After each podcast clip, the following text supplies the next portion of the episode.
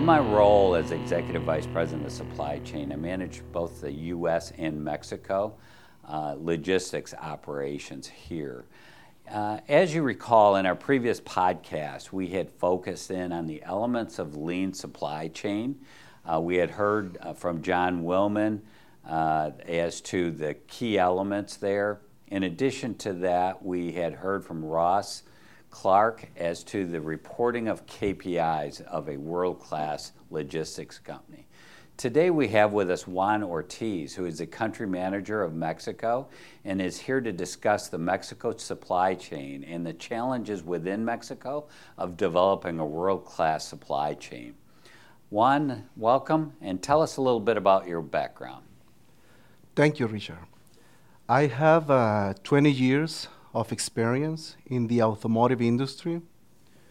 I started my career in a global company, Arvin Meritor, now Faurecia, the exhaust division, and one of the main roles was to uh, develop uh, carriers in, in Mexico and also develop the logistic strategy for the company in terms of the uh, implementation of Kanban system uh, to help the company to lower the inventory levels, but also to control, to have a better control of the logistic spend.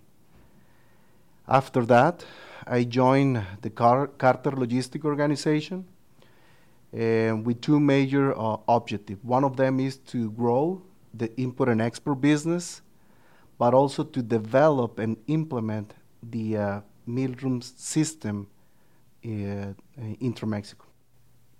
Juan, tell us some opportunities which are available to drive cost out of the supply chain in Mexico. Yes, uh, the um, the logistic manager, they need to they need to uh, review their current uh, state.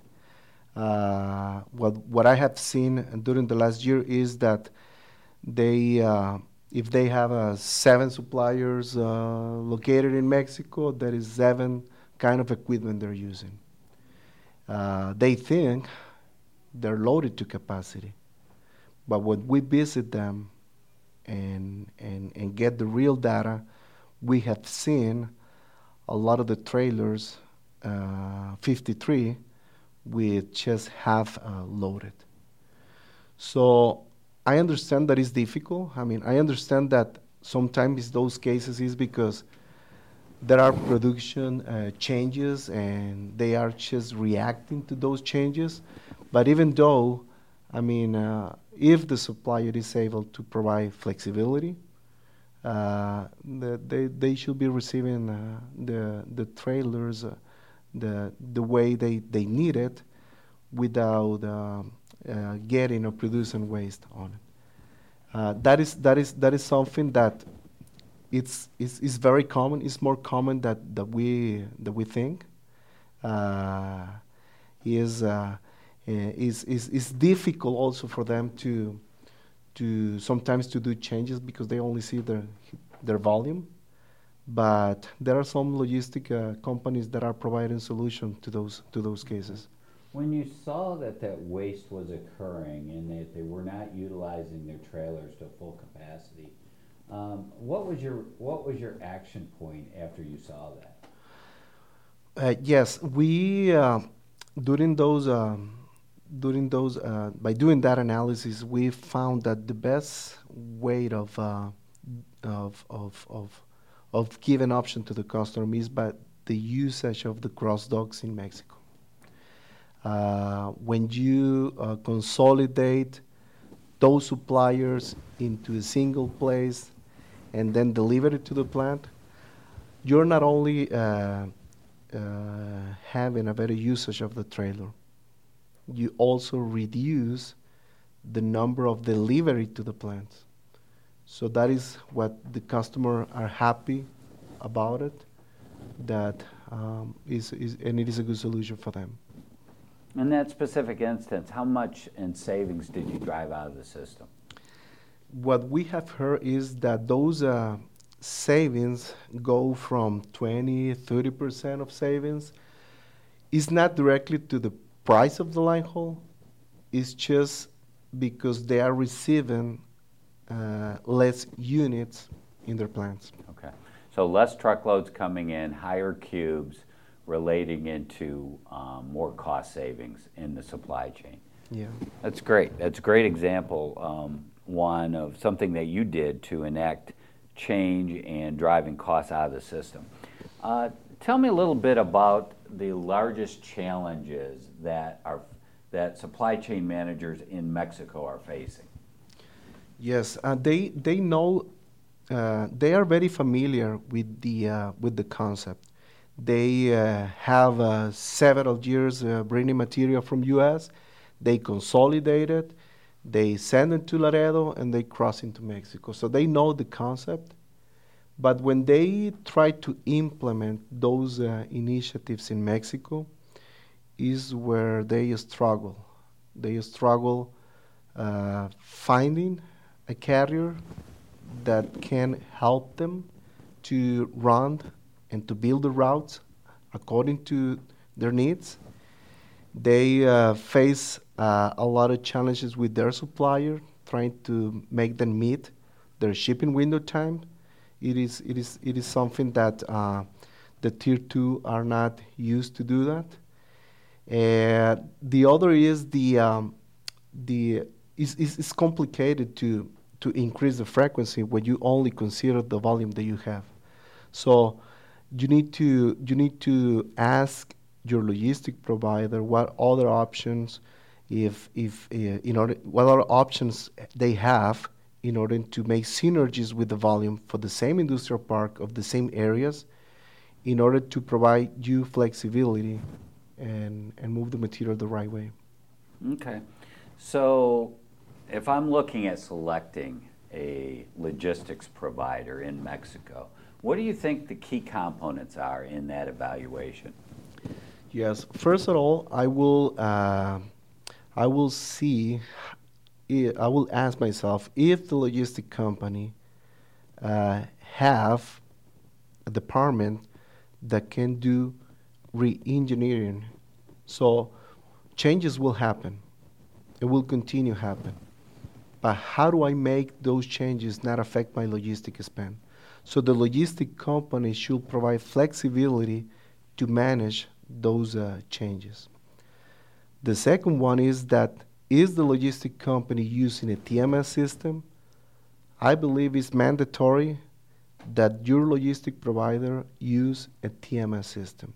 It's going to help you to have more accurate data, more detailed information, so you can build uh, a better uh, logistic strategy for the company.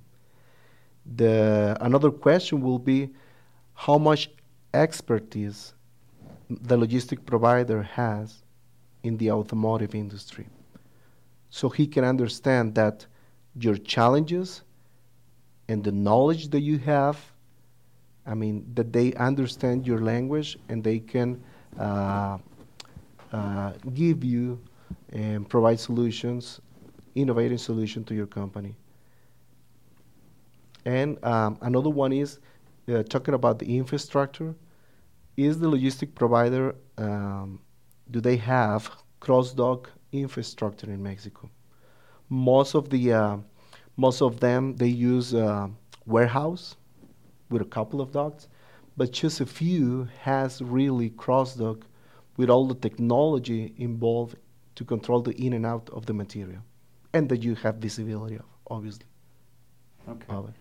Um, so, as a supply chain manager down in Mexico, I want to ask, let's say, five questions, four or five questions, how to evaluate if how how advanced I am in my supply chain. What what questions would you ask uh, to that supply ma- chain manager um, uh, regarding their supply chain? Yes, um, one one of them will be uh, how training is my people in those uh, concepts? How much um, support does the logistic department receive from from the purchasing or the corporate office.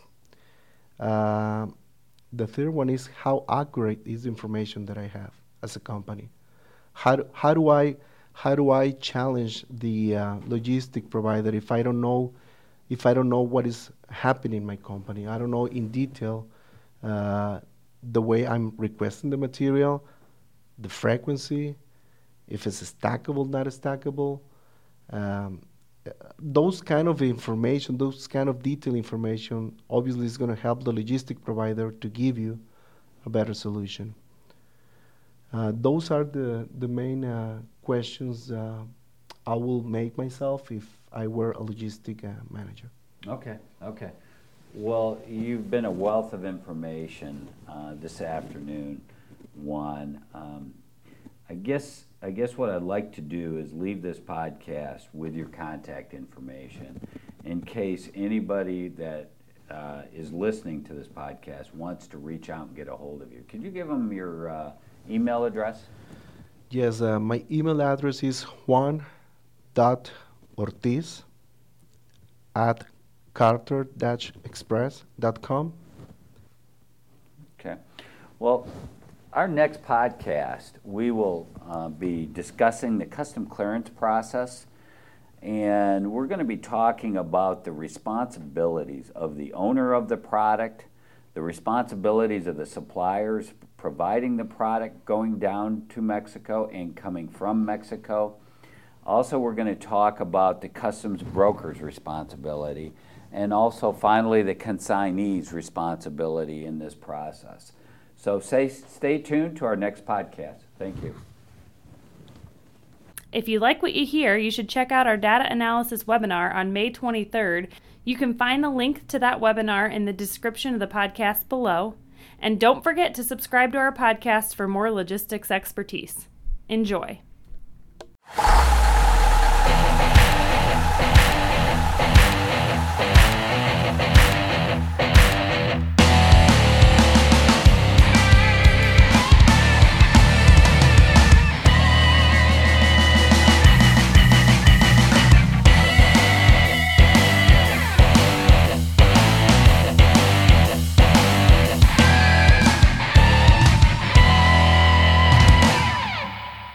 Thank you for listening to the Wheels in Motion podcast. If you have any questions or requests for an upcoming episode, please email us at marketing at carter dash express dot com.